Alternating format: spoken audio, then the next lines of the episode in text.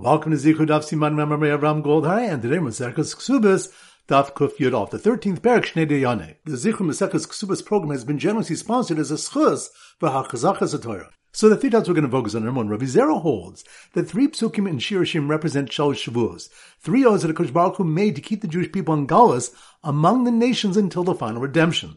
One is that he was mishpia, the Jewish people should not go up to Eretz Yisrael in a wall of force. Rashi explains that they should not go to Eretz Yisrael together with a mighty hand. They are permitted to go up as individuals. One is that he was mishpia, the Jewish people should not rebel against the nations of the world. And one is that he was mishpia, the idolaters, not to subjugate the Jewish people more than necessary. The Levi said there are six oaths administered, the three just mentioned, plus Shul Yigos Akates, that the Nevi'im should not reveal the end, referring to the final redemption, Shul Yirchakos Akates, that the Jewish people should not distance the end through their sins, and Shul Yigau Hasod Lev Chachamim, that they should not reveal the secret to the idolaters. Rashi explains that some say this is the calculation of the lunar cycle, and others say it is Sod Tamei HaTorah, the reasons behind the mitzvahs. Pointing to Rav Anan said, Kol HaKavur B'Eretz Yisrael Ki HaKavur Tachas Mizbeach. Whoever is buried in Eretz Yisrael is considered as if he were buried under the Mizbeach. The Marsha explains that he attains kapara and returns to his source in his pristine state. Malazar said, the dead who are buried outside of Eretz Yisrael will not be resurrected. When the Gemara asks if Tzaddikim buried outside of Eretz Yisrael will not be resurrected, Rabbi Ila said, Al Yidei Gilgal, they will be zocheh the resurrection through rolling, meaning their bones will roll to Eretz Yisrael and come to life there. When Abba Saul Rabba asked why they should suffer through the rolling, Abayah answered, Mechilos Nasus Lem B'Karka, there will be tunnels formed for the Tzaddikim in the earth. Rashi explains that when they will be resurrected, they will stand on their feet and travel in the tunnels to Eretz Yisrael and then arise out of the ground there. The Gemara continues to teach that Yaakov Avinu asked to be buried in Eretz Yisrael, Shema lo yizke b'macholos, for fear that he would not be zocheh to get to Eretz Yisrael through the tunnels. Yosef at Tzaddik requested to be buried in Eretz Yisrael as well, out of the same concern. And pointing me through, the Gemara brings numerous statements regarding the miraculous productivity of the land in future times. Rav Chiya bar Yosef said, Asida Eretz Yisrael shetosi gusko os v'koimelis. The soil of Eretz Yisrael is ready to produce ready-made baked goods and fine worn clothes. It was taught in a Braisa, the Pasuk states, He pieces barba arts barosh harim. There will be abundant grain on the earth on the mountaintops. This means that a stalk of wheat is destined to grow up straight like a palm tree until its top is so high that it's level with the mountaintops. If one might say there will be trouble to harvest it, Hakadosh Baruch Hu will bring a wind from his storehouses and cause it to blow on the wheat stalk, causing fine flour to fall from it. A person will go out to the field and bring back a palmful to support his entire household. In the future, a kernel of wheat is destined to be as large as the 2 kidneys of a large ox. So once again, the 3 points are number one. Rabbi Zeira holds that three psukim in Shir Hashirim represent Shalosh Shavuos, three oaths that Hakadosh Baruch Hu made to keep the Jewish people in exile among the nations until the final redemption. One is that he was mishpia, the Jewish people should not go up to Eretz Yisrael in a wall of force. Rashi explains that they should not go to Eretz Yisrael together with a mighty hand. They are permitted to go up as individuals. One is that he was mishpia, the Jewish people should not rebel against the nations of the world. And one is that he was mishpia, the idolaters, not to subjugate the Jewish people more than necessary. The Levi said there were 6 oaths administered, the 3 just mentioned, plus Shul Yigos Akates, that the Nevi'im should not reveal the end, referring to the final redemption, Shul Yirchakos Akates, that the Jewish people should not distance the end through their sins, and Shul Yigau Hasod Lev Chachamim, that they should not reveal the secret to the idolaters. Rashi explains that some say this is the calculation of the lunar cycle, and others say it is Sod Tamei HaTorah, the reasons behind the mitzvahs. Pointing to Rav Anan said, Kol HaKavur B'Eretz Yisrael Ki HaKavur Tachas Mizbeach. Whoever is buried in Eretz Yisrael is considered as if he were buried under the Mizbeach. The Marsha explains that he attains kapara and returns to his source in his pristine state. Malazar said, the dead who are buried outside of Eretz Yisrael will not be resurrected.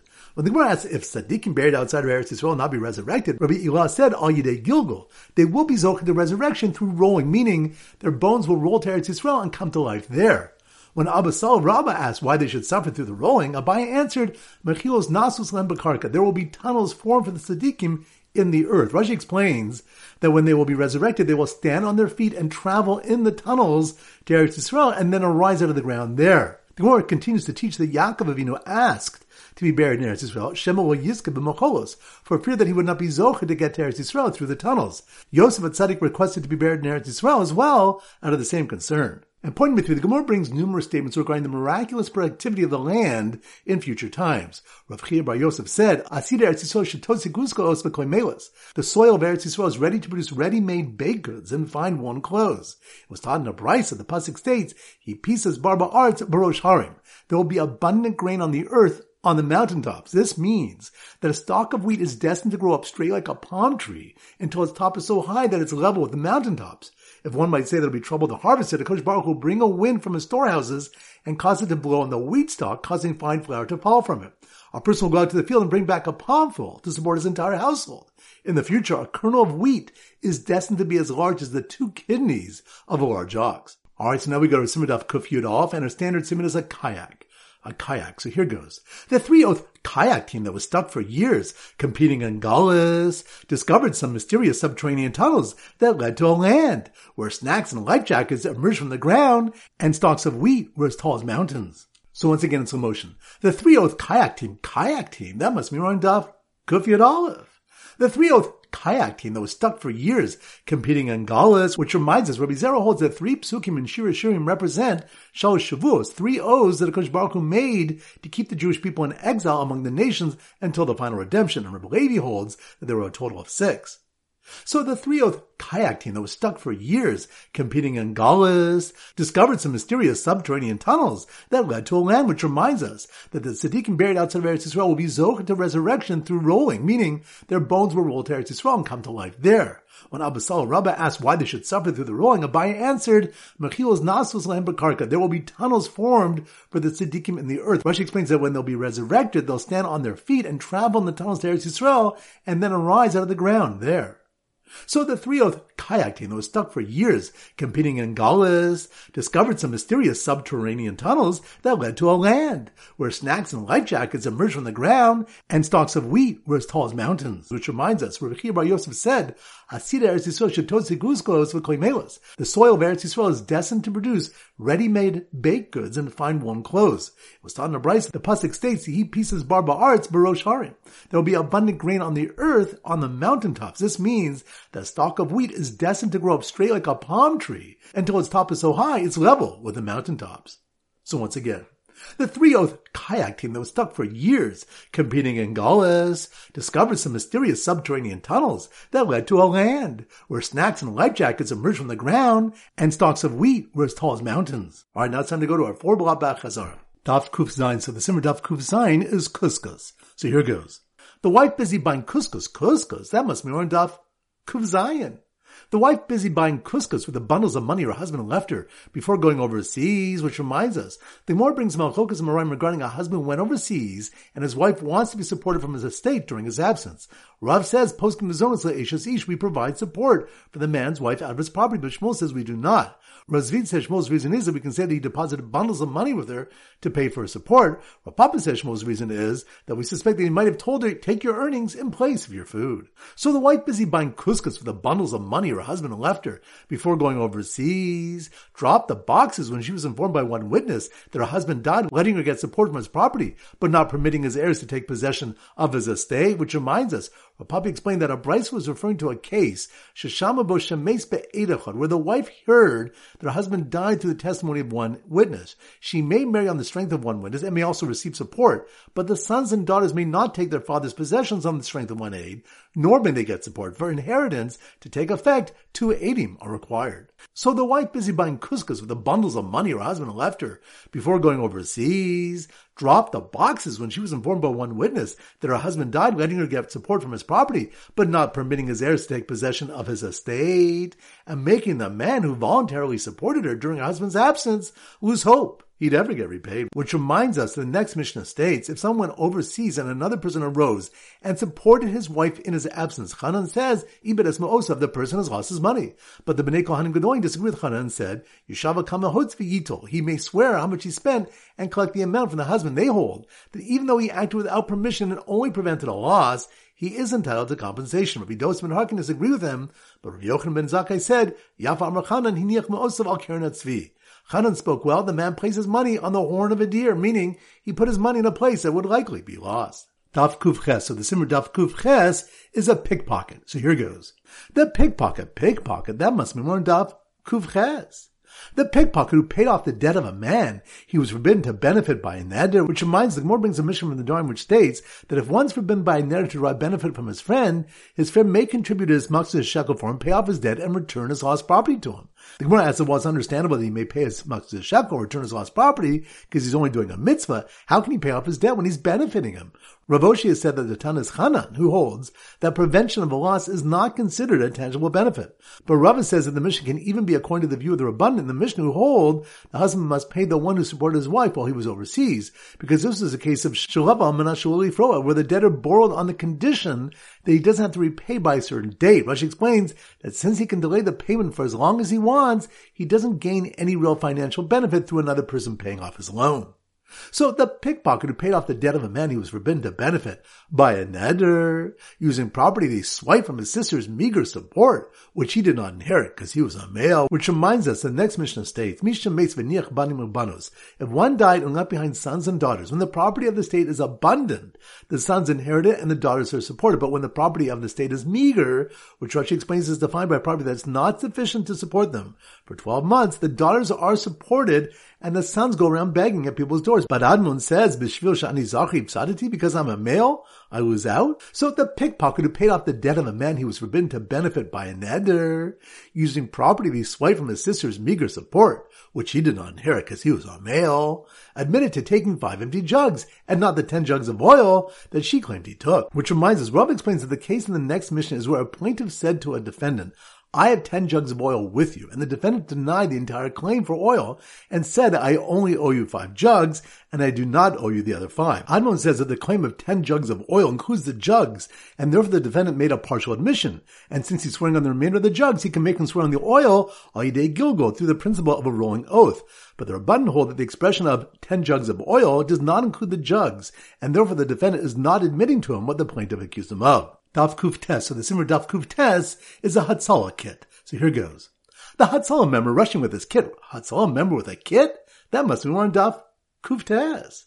The Hatzala member rushing with his kit to help an aging Kala whose hair turned white, which reminds us, the next Mishnah states, HaPosik Malzach Hasano, if one promised money to his son-in-law as a dowry, Upashul HaRegla, and he defaulted, Teshiv Ad Shetal Bin Rosha, the Chasam may make the Kala sit until her hair turns white, until her father fulfills the pledge. But Admon says she can argue and say, Ilani Pesakti, if I promise you money on my own behalf, it would be understandable that I may be made to wait until my hair turns white. But now that my father was the one who promised it, what can I do? Okanas Bator, either marry me or release me. So the Hatzal member rushing with his kit to help an aging Kala, whose hair turned white, stopped to calm down and aid on Ashtar, who'd been told he had forfeited his right to his field, which reminds us the next Mishnah states that if one challenges the ownership of a field, but he is signed as a witness on the Shtar, Admon says that this does not disprove his point, for he can say, Hasheni noachli v'harishon kashe amenu, I participate in the sale because the second one, referring to the current occupant, is easier for me, and the first one is more difficult to deal with than he. But the Chachamim say, Ibed es suchuso, he has forfeited his right to the field. Rashi explains that signing the shtar is considered an admission that he has no claim to the field. So the Hatzala member rushing with his kit to help an aging Kala, whose hair turned white, stopped to calm down and aid on a shtar who'd been told he had forfeited his right to his field. When someone who just returned from overseas needed to be hydrated after searching for hours unsuccessfully to find the path to his field, which reminds us, the next Mishnah states that if one went overseas and returns to find that the path to his field is lost, meaning that one of his neighbors from the surrounding properties absorbed his path and no one remembers where the path is, Admon says, Ye'elcho b'ksara, he may go to his field by the shortest route, but the Chachamim say, Yiknelo derech b'mea mano, or Yifrach ba'avir, he must either buy for himself a path for 100 mano or else fly through the air to get to his field. Daf Kuf Yud, so the Simmer Daf Kuf Yud is a gold key ceremony. So here goes.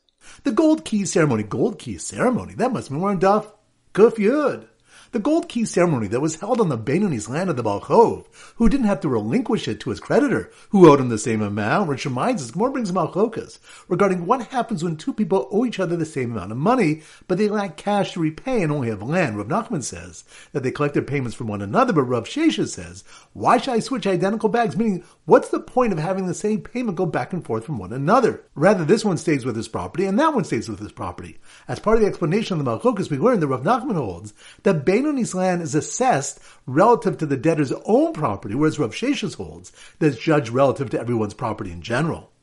So the gold key ceremony that was held on the Benini's land of the Balchov, who didn't have to relinquish it to his creditor, who owed him the same amount, celebrate the extension of the town's mayor's term after his wife rejected his idea to move to a cramped city, which reminds us. The next Mishnah states, there are three provinces in Eretz Yisrael with respect to marriage, Yehuda, Eber, Yarden, and the Galil.